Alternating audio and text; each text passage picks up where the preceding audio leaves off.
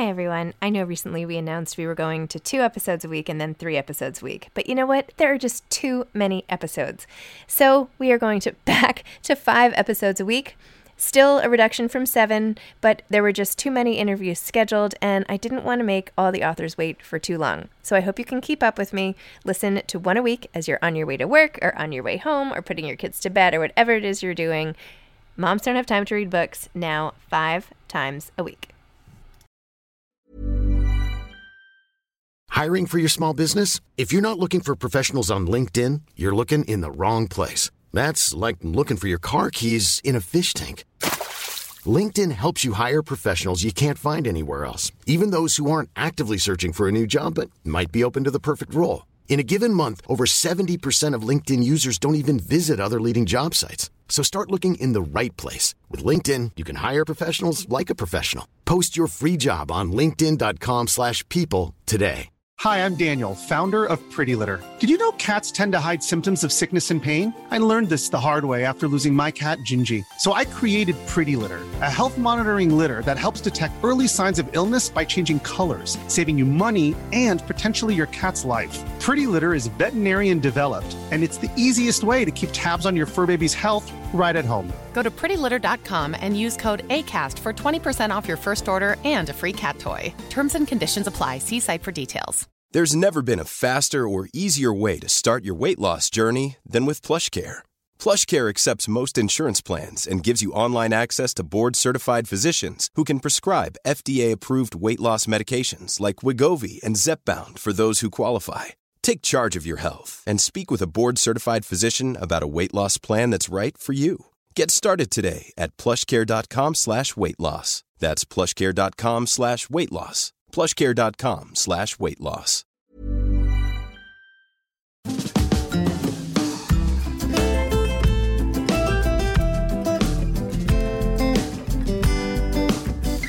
Hi, I'm Zibby Owens, and you're listening to the award winning podcast, Moms Don't Have Time to Read Books. Thanks so much for listening to my podcast. If you like what you hear, please follow me on Instagram at Zibby Owens and also at Moms Don't Have Time to Read Books. Thanks so much for listening. Enjoy it. Today's sponsor is Alley-Oop. We all know how important moms are for kids, but did you know that one of the biggest influences on a girl's confidence and self-esteem is her dad? So if her dad says she's smart or fearless at sports or she can do anything she puts her mind to, she believes him, maybe more than her mom. I don't know. The praise and confidence a girl gets from her dad stays with her for life. There's a startup out of LA that is focused on just that started by a mom. It's called Alley-Oop, and it provides a collection of fun challenges and activities that are specifically designed for a dad and daughter to do together as a team. There are no materials required, and you can access all the challenges virtually through the Alley-Oop app, which you can download from the App Store. Just search for Alley-Oop, A L L E Y O O P. It's early access only right now, but if you use the code BOOKMOM, capital B for book, capital M for mom, BOOKMOM, all one word, upon sign in, your favorite dads and daughters can check it out for free. Zaina Arafat is the debut author of You Exist Too Much, a novel. I had the great pleasure of interviewing Zaina through the Center for Fiction during part of their Inside and Out 2020 Pride event series, which was fantastic. Zaina is a Palestinian American writer, teacher, and editor. Her stories and essays have appeared in publications including the New York Times, Granta, The Believer, The Washington Post, The Atlantic, Vice, and many others. Her work has been an anticipated book for June of 2020 by Oh the Oprah magazine, Elle, LitHub, and so many others. She has an MA in International Affairs from Columbia University and an MFA from Iowa. She has taught writing at the University of Iowa, the School of the New York Times, the International Writing Program, and Sackett Street Writers, as well as abroad in Jordan, Egypt, and Eritrea, where she taught creative writing as part of the U.S. State Department International Writing Program delegation. She's also led workers for Dreamers and DACA recipients through the Writers Guild Initiative.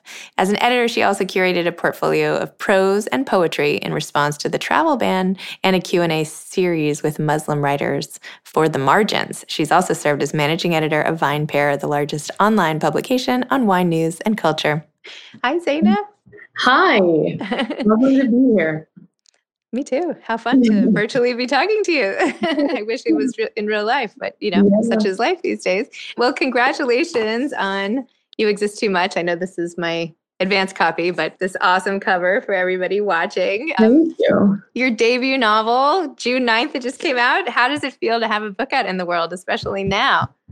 It's exhilarating, to be honest. Of course, you know, I couldn't have predicted the circumstances, the global circumstances that the book, the world that the book would be arriving into. But, you know, as a Palestinian, I feel as though, you know, resistance is such a part of my experience and my background that it just sort of felt kind of right to be putting a book that's has Palestinian characters in it out into the world at this time. So that's that's been nice. But yeah, it's been it's been exhilarating and exciting and you know everything really. we were we were chatting before this started about that. You know, maybe there are some perks to doing a whole virtual book tour. You get to save a lot of exhaustion from traveling all over the world, despite the disappointment of not being able to be in those places. Oh yes, absolutely. Yeah, and it's great to have this virtual platform because you can connect with people and readers and writers that are everywhere in the world. So that's really the plus side, I think. Yeah. Absolutely. So let's let's back up to your book a little bit. I know you're going to read a little bit to introduce everybody to mm-hmm. your beautiful, beautiful writing. And as you know, I've picked this as like some of my top books in the Good Morning America article and and all the rest. And I think your book is fantastic. And so read and give them a little preview. Okay, excellent. Well, thank you so much for all of that support. It's been it's meant a lot to me. And I'm gonna read. So I, yeah, I'm gonna read from. It's cool because it shines when you with these little amazing things, these stripes. I'm gonna read from the very opening of the book, just a few pages. So no setup needed because these are the opening pages. In Bethlehem, when I was 12, men in airy white gowns sat at a three legged table outside the Church of the Nativity they ran prayer beads through their fingers and sipped mint tea in gold rimmed cups shaped like hourglasses, steam floating off the surface and up into the bright blue sky. I walked past them with my mother and my uncle as we wandered through the holy city. One of the men called out, Haram, forbidden. For the especially devout among us, it's haram to eat meat unless the animal has been killed in a specific way, haram to drink alcohol, haram for a pubescent girl to expose her legs in a biblical city. It occurred to me then that I wasn't a flat chested kid anymore, that curves had begun to appear along the length of me. I was no longer indistinguishable from a boy child. What should we do? I asked my mother. I felt a pulsing lump take shape in my throat as I noticed her jaw extended and temples shimmering. My great grandparents' house was where we were staying and where all of my clothes were.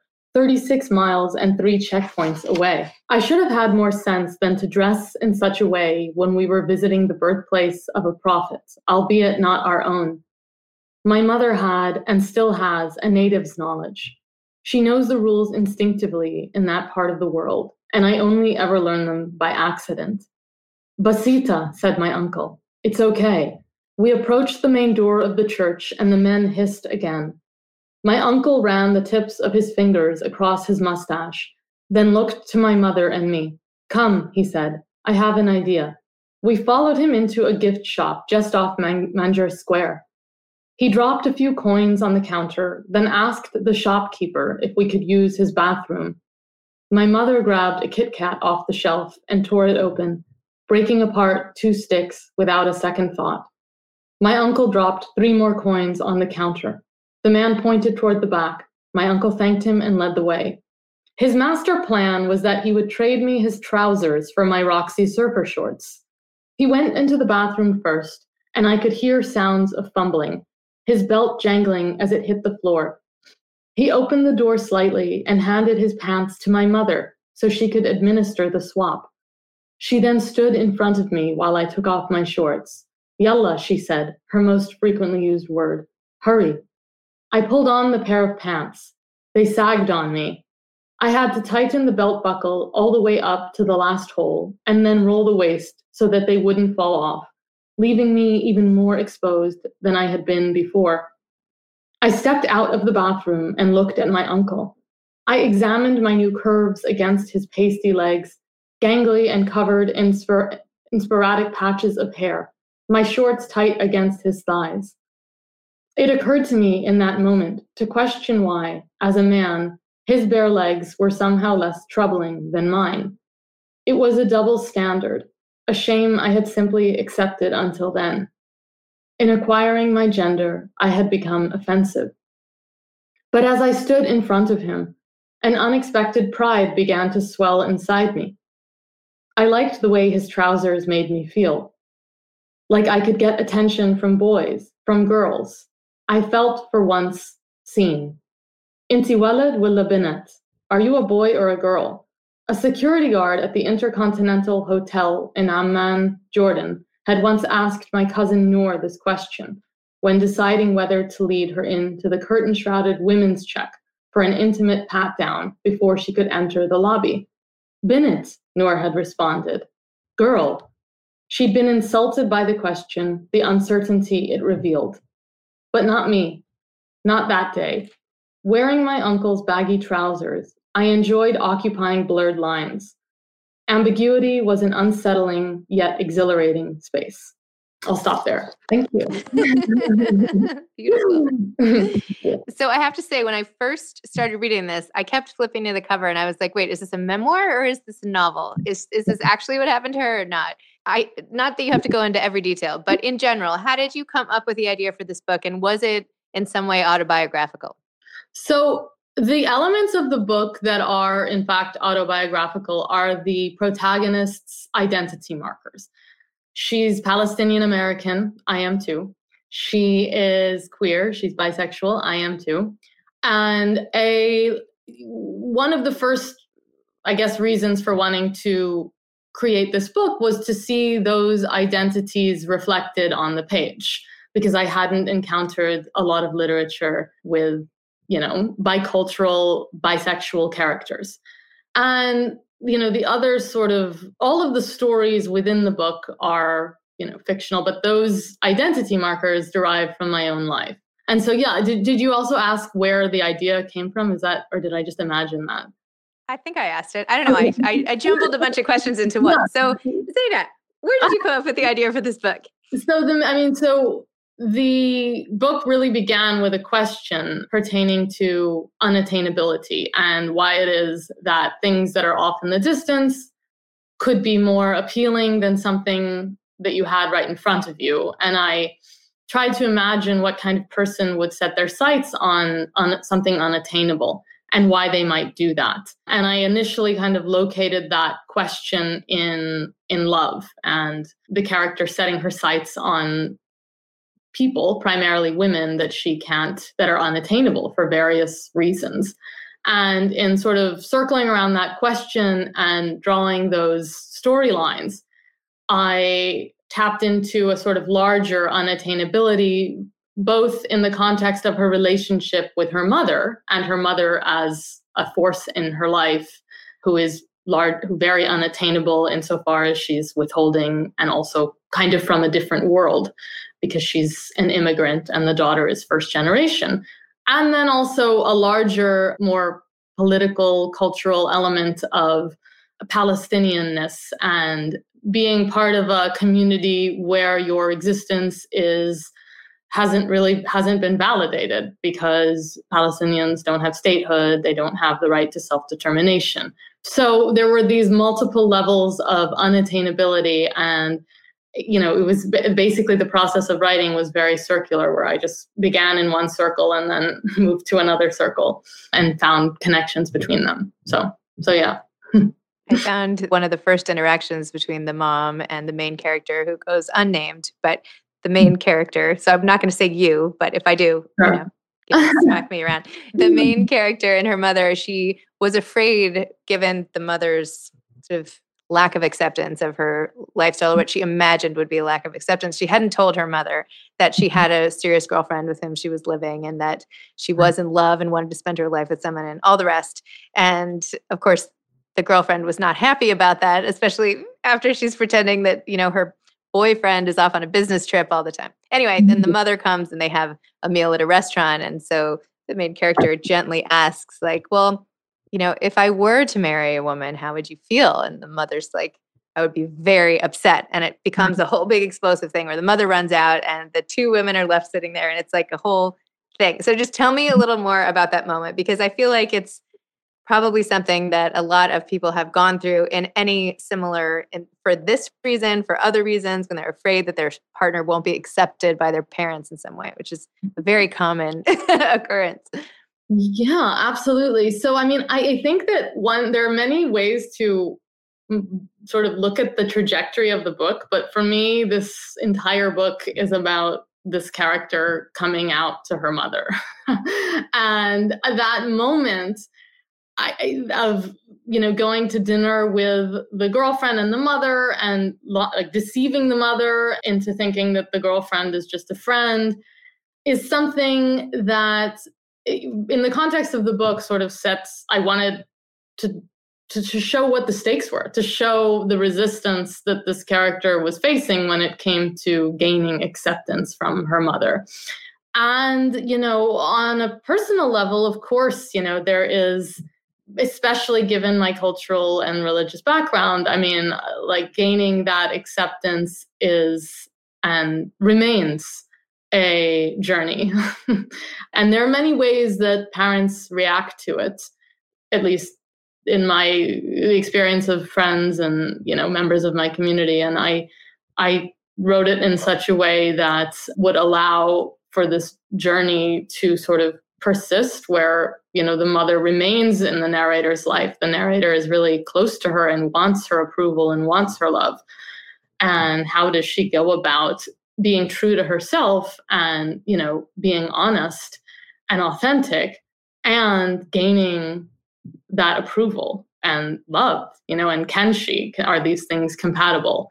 So that was a question that drives that narrative narrative. Yeah Mm-hmm. You also had this theme of eating disorders that ran through the narrative as well. And that's actually where the protagonist and her girlfriend at the opening had met and it keeps coming up over and over again. Tell me about the decision to make that one of the central parts of the book as well. Yeah, absolutely. So, by the way, I close my eyes sometimes when I talk. Don't be alarmed.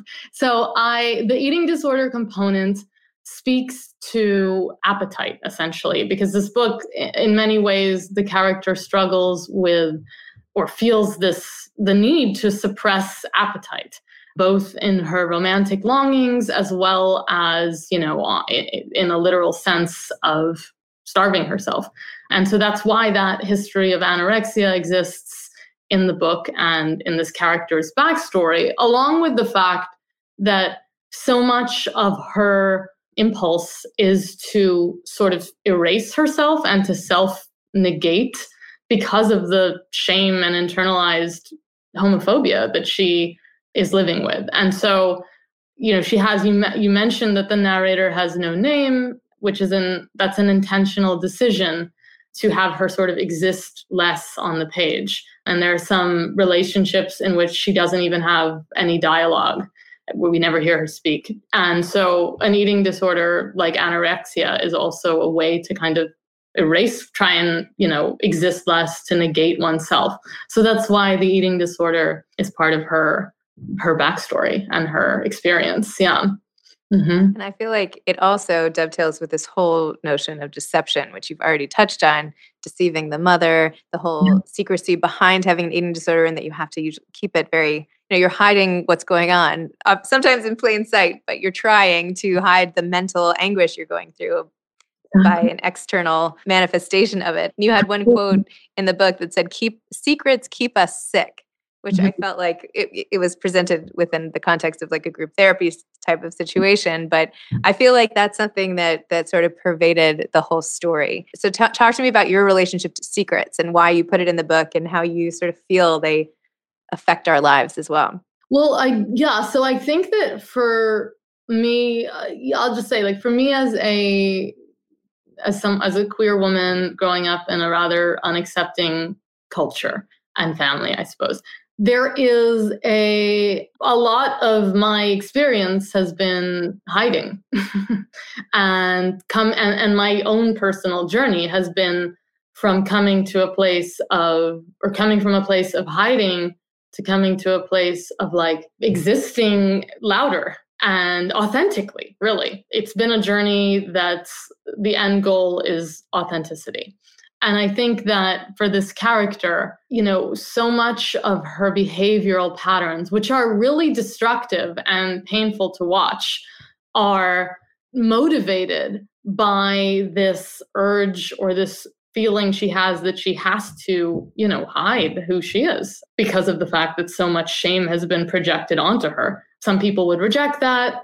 In her case, she internalizes it. And so, yeah, her behavior is motivated primarily by hiding, you know, by locating love in these unattainable women. I mean, she's sort of pouring herself into them without any she's not you're not she's not really even involved in those relationships because they're asymmetrical so her her journey and i guess she has a sort of epiphany when she hears that quote of like secrets keep us sick is that like the way out of this these destructive patterns is to be honest with not only the people around her i'm sandra and i'm just the professional your small business was looking for. But you didn't hire me because you didn't use linkedin jobs. Linkedin has professionals you can't find anywhere else including those who aren't actively looking for a new job but might be open to the perfect role like me. In a given month over 70% of linkedin users don't visit other leading job sites. So if you're not looking on linkedin you'll miss out on great candidates like sandra. Start hiring professionals like a professional. Post your free job on linkedin.com slash people today Hey, it's Ryan Reynolds, and I'm here with Keith, co star of my upcoming film, If, only in theaters, May 17th. Do you want to tell people the big news? All right, I'll do it. Sign up now and you'll get unlimited for $15 a month in six months of Paramount Plus Essential Plan on us. Mintmobile.com slash switch. Upfront payment of $45 equivalent to $15 per month. Unlimited over 40 gigabytes per month. Face lower speeds. Videos at 480p. Active Mint customers by 531.24 get six months of Paramount Plus Essential Plan. Auto renews after six months. Offer ends May 31st, 2024. Separate Paramount Plus registration required. Terms and conditions apply if rated PG. This episode is sponsored by BetterHelp. Sometimes we all have stuff we need to get off our chests. Even if we don't think it's interfering with our daily life, there are some things you just haven't processed, be it grief or trauma, eating disorders, anything. It might be time to work on those things, and I have a solution for you therapy. Online therapy by BetterHelp. It's designed to be convenient, flexible, and suited to your schedule.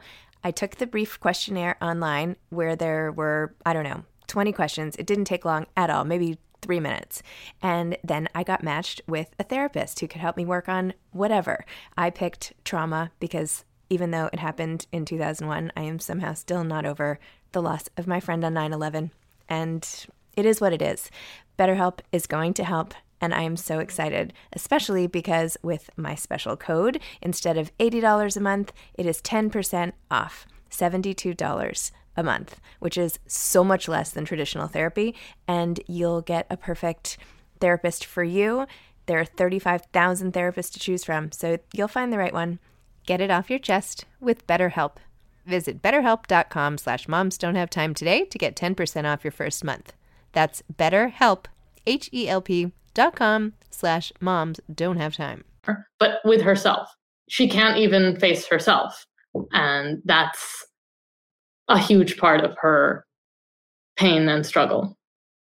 So yeah. Did, did you go through a, a situation similar to this and that you had to tell your family or that you kept it secret or like what what happened and t- tell me about the, the, the most emotional parts of your life telling about your sexuality to your family. Go ahead. Just I mean, it, like it, to be honest, without uh, you know, it's yeah, of course, it's been a journey, but it's been it's my own journey of coming out. Followed a different trajectory than this character's journey, as and even so with her family as well. I think that what I can really relate to is that internalizing of there's you know homophobia around us everywhere. And what is interesting to me i suppose and what i relate to uh, is the way that intern that homophobia can be internalized. And it can lead to such sort of negative painful repercussions for a person so, you know, I understand that experience but like the way that it manifests in her life is different than the way that it's manifested in mine. But and the way that her family responds is different than the way that my family responded. However it's not been easy for either of us i think. Sorry to hear that and i'm also sorry to pry but you know. No no i think it's um it's okay you know i could i of course like I, I i can't i would never write a character who was why would it it's anyway, it makes sense that I would share some of her experiences.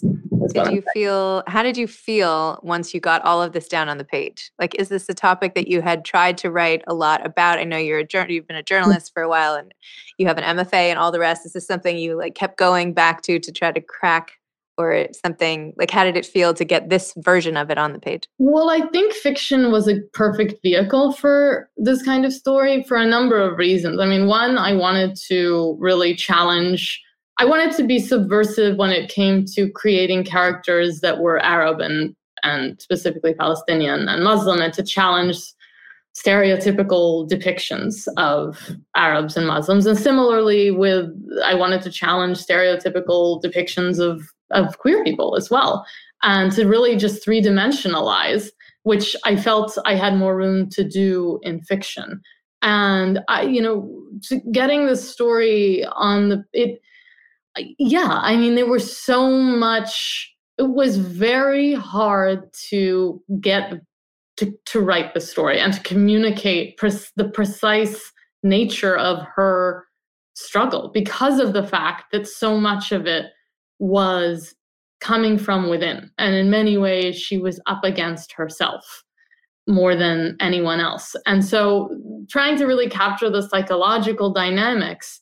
And I mean, there was, I just remember the moments of epiphany where I was, re- when I would realize, like, ah, yes, this is, this is exactly where her shame lies, or this is exactly why her shame exists as it does.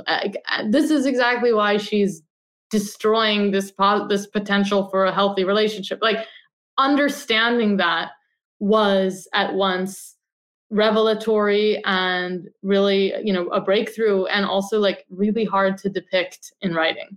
So or hard to depict in a way that was artful and yeah. So so yes was it fun, exhilarating and difficult. And how how long did the whole book take to write and where did you write it? Like did you outline i know you had talked about these concentric circles essentially but did you mm-hmm. outline any of it? At what point did you see the whole thing coming together?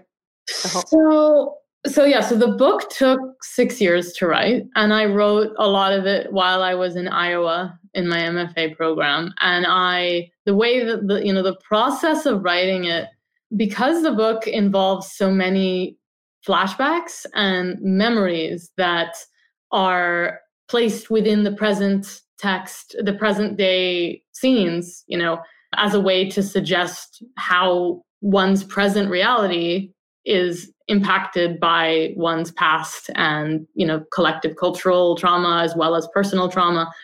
Because the book has that structure it was really hard to kind of put that all together. And I, I spent a lot of time like i was actually just looking through my photo album on my phone and i found all these pictures of pages that i would i taped all the pages of the book to the wall and would move them around and figure out like what should go where and how what memories spoke to which scenes and how to like transition into them without being heavy handed so that was a huge part of the process was figuring out the structure of the book for sure.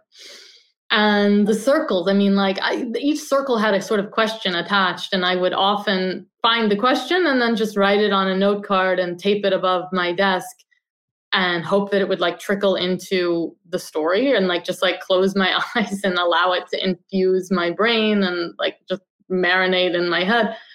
So I mean it's weird. I'm all these weird tactics that it wasn't like a straight through process. Although there were big chunks that I wrote like in sort of like one or two months at a time. But yeah, a lot of this it took a while to write this book because there were just so many parts I think that I wanted to fit together.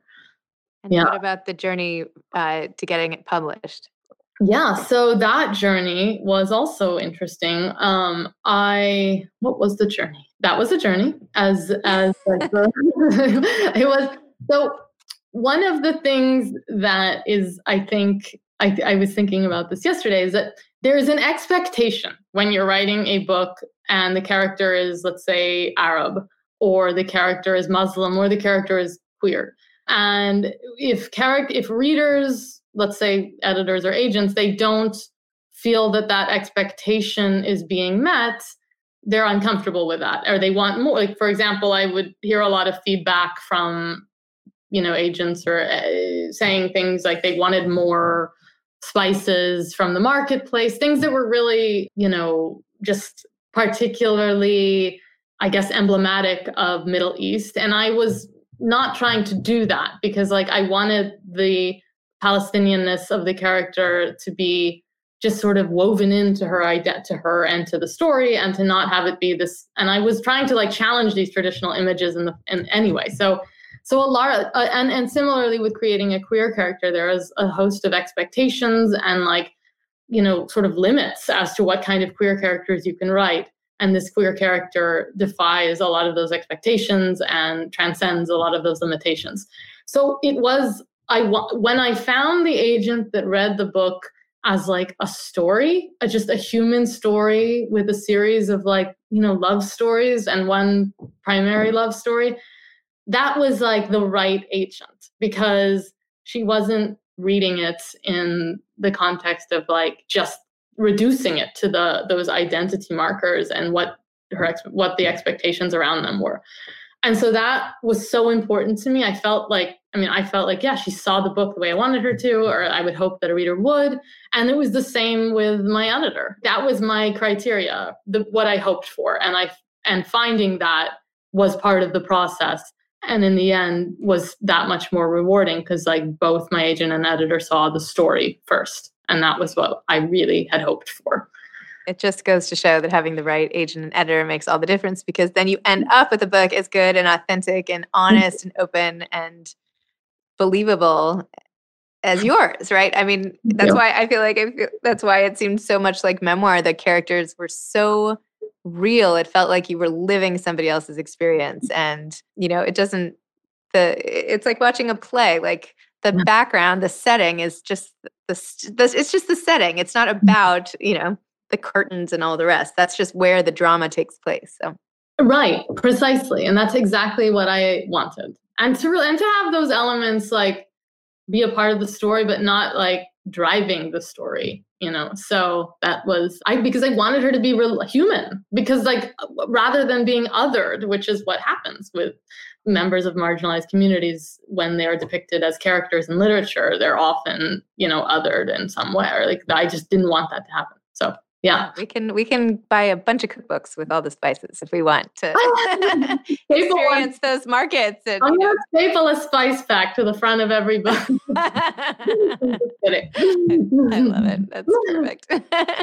so how do you feel with like your all of this hard work and these years of mm. time and attention poured into this manuscript that it's out in the world? Like the night before it came out were you worried? And i know this is a weird time and i know we talked about this at the beginning a little mm-hmm. but just the feeling of having to let it go and having to you know yeah. sort of let it set sail on its own out there. How do you feel about that? I mean so it i keep using the word exhilarating but it was at so then it was at once terrifying and exhilarating because yeah i mean as you said it was this book was like here like for a long long time and then it would gradually be here like with my uh, agent then editor then like you know arc goes I, and so then just like really letting it go off to college like was a i was nervous. I was scared. I felt emotional. I was excited to see i, I was you know and and what's happened i suppose since then has just exceeded my imagination in terms of what what I could have, ex- what to expect. I've never published a book before, so I didn't know what to expect. And just having people reach out and say, you know, that the book meant something to them and, and, and what, and specifically telling me the ways that it did was everything I could have hoped for. I mean, like that's the best part, you know? And yeah, I mean, I think that so much of I think the really the beautiful part about books is as a writer is that process of writing the book, I think. And this period now when it's in the world, I guess is is also beautiful and sort of a, a beautiful payoff. But at the same time, like I feel as though my connection to the book hasn't broken. Like it's still, I was afraid, right, by like sending it off. That's what I'm trying to get at. Like that by sending it off, I would just sort of like lose something that was so close to my heart. But no, I feel like by sharing it and by connecting with readers, it's become that much more like close and in a different way. And so I just really, I don't know, I've enjoyed it, I think. Yeah.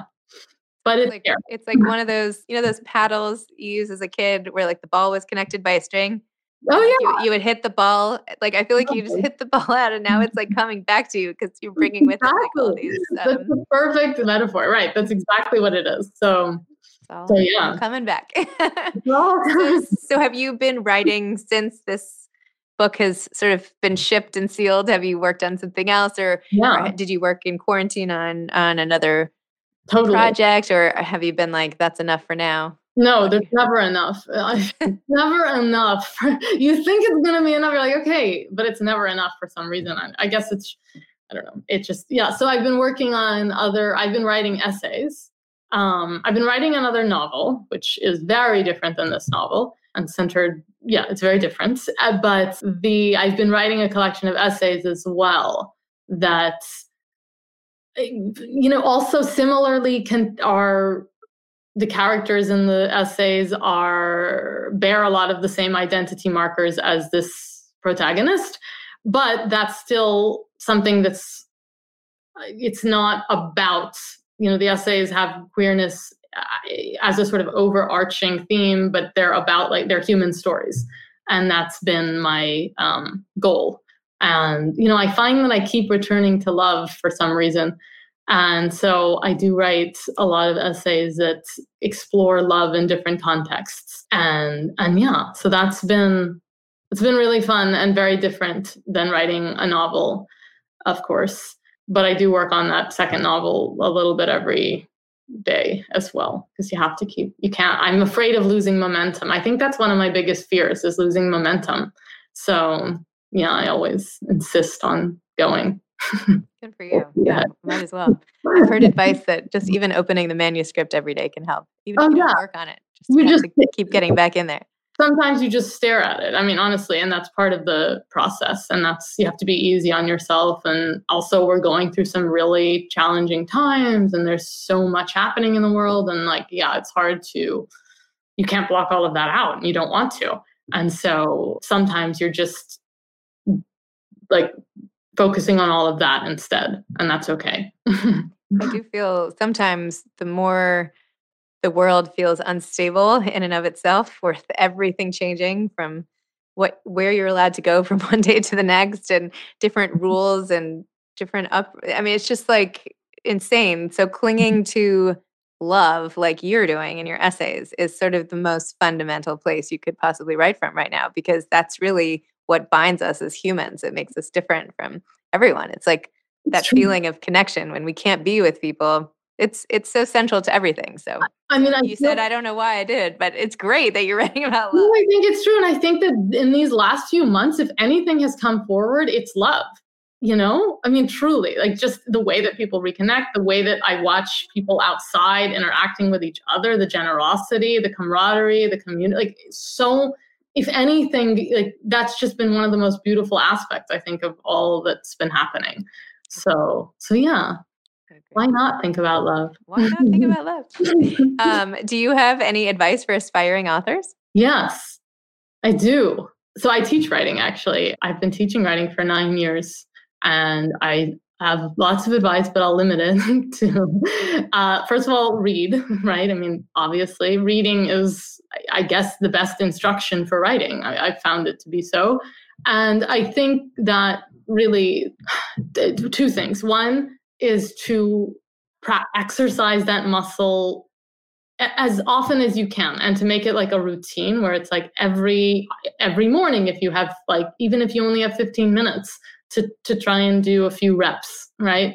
um, or if it's once a week, but just really stick to a sort of routine where it becomes a part of your life because so much of writing and, and becoming an author and is writing, right? Like that's really the only training there is for it besides reading or the best training that there is for it. And I think another thing that's really useful is to find community as a writer and to find places that help forge a sense of community around books and literature, like the Center for Fiction, right? Or to find a writing group, um, or to find, you know, fellow a reading group. Like all of because writing is such a alien it can be a lonely process of course with many hurdles having support is so from others is just so important um because like i think persistence is like 60 or i don't want to put a percentage mm-hmm. number on how much a percent it is of the process but persisting is a huge part of like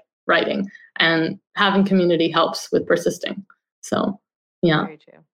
Yeah. Um, and I knew you taught writing. You taught, I didn't even know that the New York Times had like a writing school or whatever oh, yeah. until I saw that you taught there. I was like, how great is that? I do indeed. Yeah, I know. A lot of people don't know that they have a school because it's, I think, a relatively new thing, but it's fun. Excellent. Well, mm-hmm. that was it. Zibby, thank you so much. Really. Thank you I, so much. That was fun. that was so fun. And for everything. It's been lovely. So, yeah. And Melanie, thank you for hosting this. Yes. And thank you to the Center for Fiction. So, yeah. Thanks again for listening to my podcast, Moms Don't Have Time to Read Books. If you liked this episode, please follow me on Instagram at Zibby Owens and at Moms Don't Have Time to Read Books and sign up for my mailing list at zibbyowens.com so you can always hear about the latest things I'm up to. Thanks a lot. Thanks to today's sponsor, Alley Oop, A L L E Y O O P. Check it out at the App Store and start bonding with dads and daughters right away for free with code BOOKMOM, B O O K capital B M O M capital M, if that makes sense. BOOKMOM.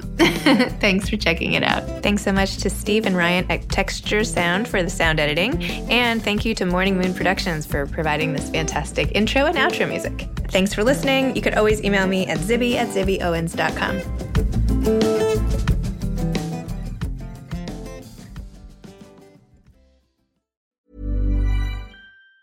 Hi, I'm Daniel, founder of Pretty Litter. Did you know cats tend to hide symptoms of sickness and pain? I learned this the hard way after losing my cat, Gingy. So I created Pretty Litter, a health monitoring litter that helps detect early signs of illness by changing colors, saving you money and potentially your cat's life. Pretty Litter is veterinarian developed, and it's the easiest way to keep tabs on your fur baby's health right at home. Go to prettylitter.com and use code ACAST for 20% off your first order and a free cat toy. Terms and conditions apply. See site for details.